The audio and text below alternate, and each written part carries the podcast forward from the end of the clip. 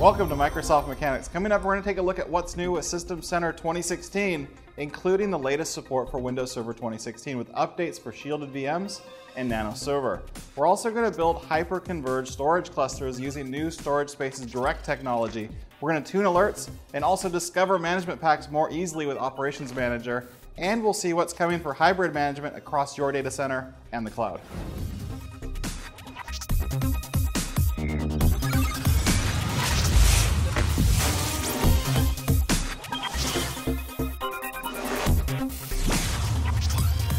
Joined today by our lead program management for System Center, Kieran. Welcome.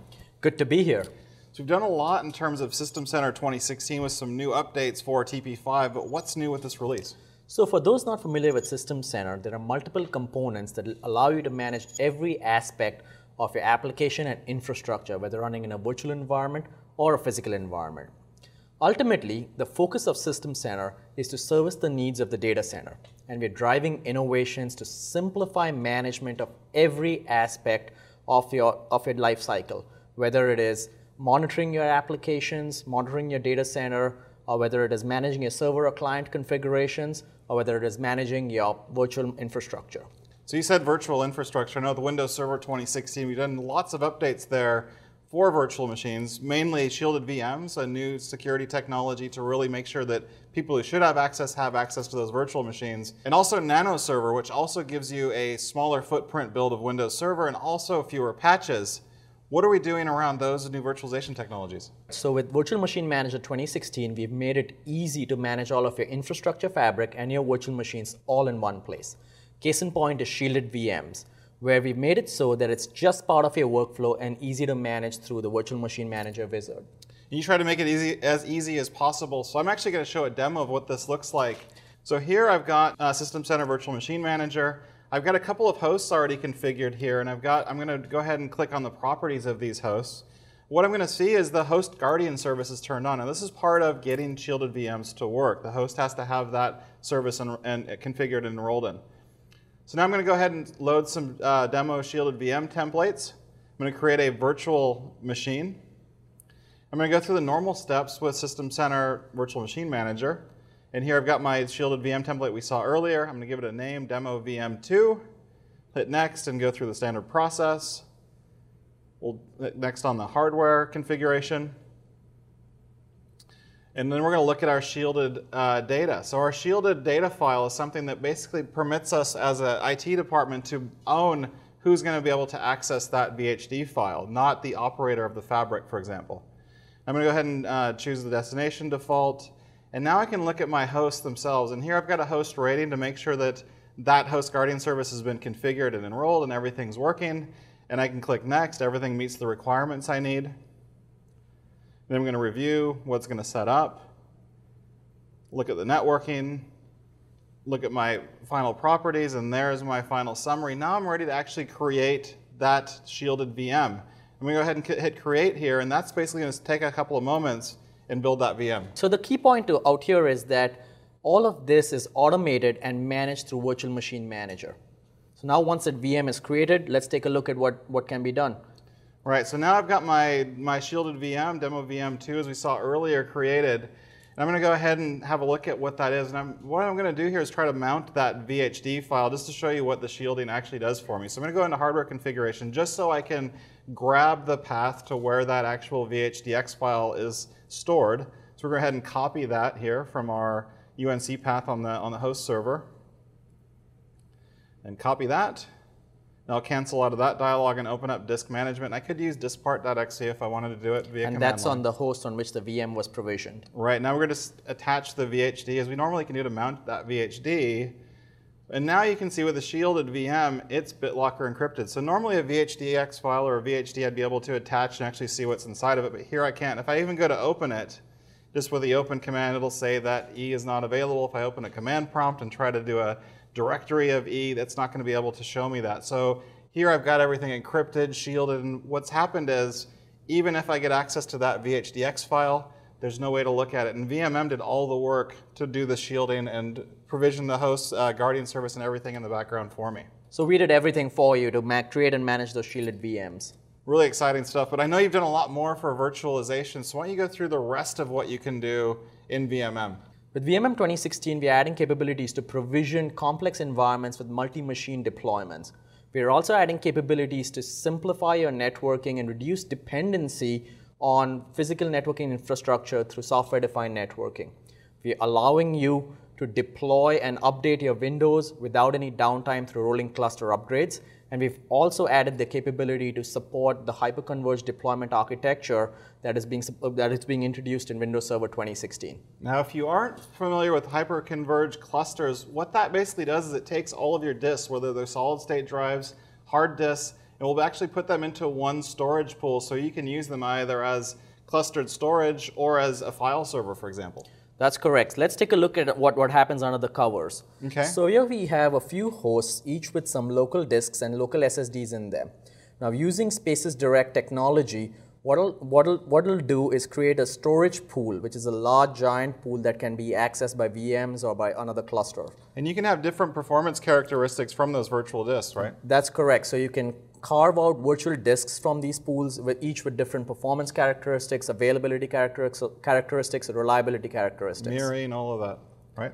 Absolutely. So, and then you can make them accessible from any host in the cluster by using cluster shared volumes, and then either have your virtual machines access that storage directly or export it as a file server so other clusters can access that storage. And this is really incredible work because I've been spending a lot of time in the last several years doing server and client deployment automation. Really, you've gotten it down to one checkbox to get That's all right. of this working. So let me just show you how easy it is to create this hyperconverged cluster. So here I've got four hosts, and these four hosts have 25 storage disks apiece, and I want to be able to converge all of their disks together in one hyperconverged cluster. So I'm going to go ahead and click Create, go into the Hyper-V cluster uh, option there. I'm going to give it a name, Demo Cluster. And this checkbox here is really important. This is the thing that's going to tell it to do all the automation to build this hyperconverged cluster out. Now I'm going to go ahead and click Next. I'm going to browse for the account I want to run in as admin. I'm going to select all the hosts I want. In this case, I'll just do a select all. I'll click Next, no IP addresses to configure, and click Finish. And it was as easy as that. If I think back to all those years I spent building client deployment and server deployment task sequences, literally that checkbox did all of that work for me and VMM's doing everything under the covers. Absolutely. So it, when you hit finish, it'll take a few minutes to configure that cluster, but once it's done, you'll have a pool of storage ready to use. Now, when you go to the job status, it'll show you the details of what it exactly did. So let's take a look. All right, so here I'm back a few moments later. Everything's been built. I can see all the different uh, steps that it's done in terms of preparing the nodes, looking and preparing uh, and deduping all my storage, all of these different things it's done as part of that automation. So really, really powerful stuff that you've built in through a VMM, but it gets even better than that because now that I have some virtual machines and some hosts, I've got a larger data center. I need to be able to monitor what's going on. And one of the worst things for me is really dealing with the noise and ma making sure that I have the right tools in place to monitor the right things. So You've done some work to actually make management packs, the thing that we use to scope those alerts and, and what's coming to us, make those more discover, discoverable with Ops Manager, right? That's correct. With, in terms of monitoring their data center, well, what we've done is added capabilities to monitor things like nano servers, to, to do alert lifecycle management in terms of tuning your alerts, or even discovering uh, management packs, updating them, and in some cases even allowing you to roll them back. So let's take a look at how we can discover the management packs. Okay. So what we have here is the SCOM 2016 console. And under the administration option, we have something known as updates and recommendations. What this does is it gets all of the workloads that are under management by SCOM and tells me whether the management pack itself is not installed, partially installed, or has an update available. Let's look, take a look at one of these workloads. Now, when I look at Active Directory Federation services, I can go on more information and tell me, and it tells me all of the server that's running that workload. I can click on Get MP, and it connects to Download Center and gives me the management pack required to monitor that workload. So I can click on that and simply install it. And that spares you the trip to have to go into the browser and grab the management pack from the download center and load it yourself. Exactly. Similarly, I can see that certain workloads have the management pack installed but have an update available. Mm-hmm. In this situation or in this scenario, I have the Office SharePoint Foundation 2010, which has a management pack installed, but it has an update available. So when I click on more information, it gives me the version of the management pack installed as well as the newly available version. And then what I can do again is go to the Get MP option and download the, uh, the management pack from the download center itself. So again, you can see that direct link to the download center, whether you have to just fix maybe a partially installed case, something that's not installed, or in this case, you want to update to the latest and greatest management pack, this will take you right to that spot in download center without even making you go to the browser. That's correct. So beyond all of that, though, so now that we have the ability to kind of tune and scope the alerts to, in this case, our SharePoint farm maybe, we're doing a lot in terms of alert tuning because the worst thing is if I've got thousands or tens of thousands or hundred thousands of servers running, is this getting alerts flying from all of them. And I only really want to know what's important, what's going to break something. Have you done something there to make alert tuning better? Absolutely, and as, as you rightly point out, that's been a, lot, a, a big customer ask for us. So let's take a look at what we've done here. Okay. So again, we're in the SCOM 2016 console, and we've added an option called Tune Management Packs. And here, what we have is all the management packs that, uh, that are under management by, by SCOM. And what we can do is identify the management packs we want to tune and filter by date, time, as well as a threshold in terms of the alerts that are generated. Mm-hmm. And what this does is it gives me all the management packs as well as the alert count that meet that criteria. Now, this is a demo environment, so there are very few alerts that are generated. I can click on Tune Alerts, and what that does is it goes into a drill down of all the alerts that were generated by that management pack based on the rules or monitors that I've set up in SCOM. Now I can select a specific alert.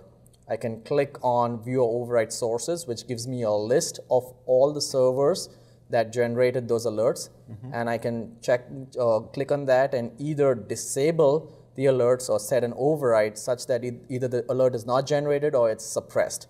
So what it, that does, it allows me to control the number of alerts generated.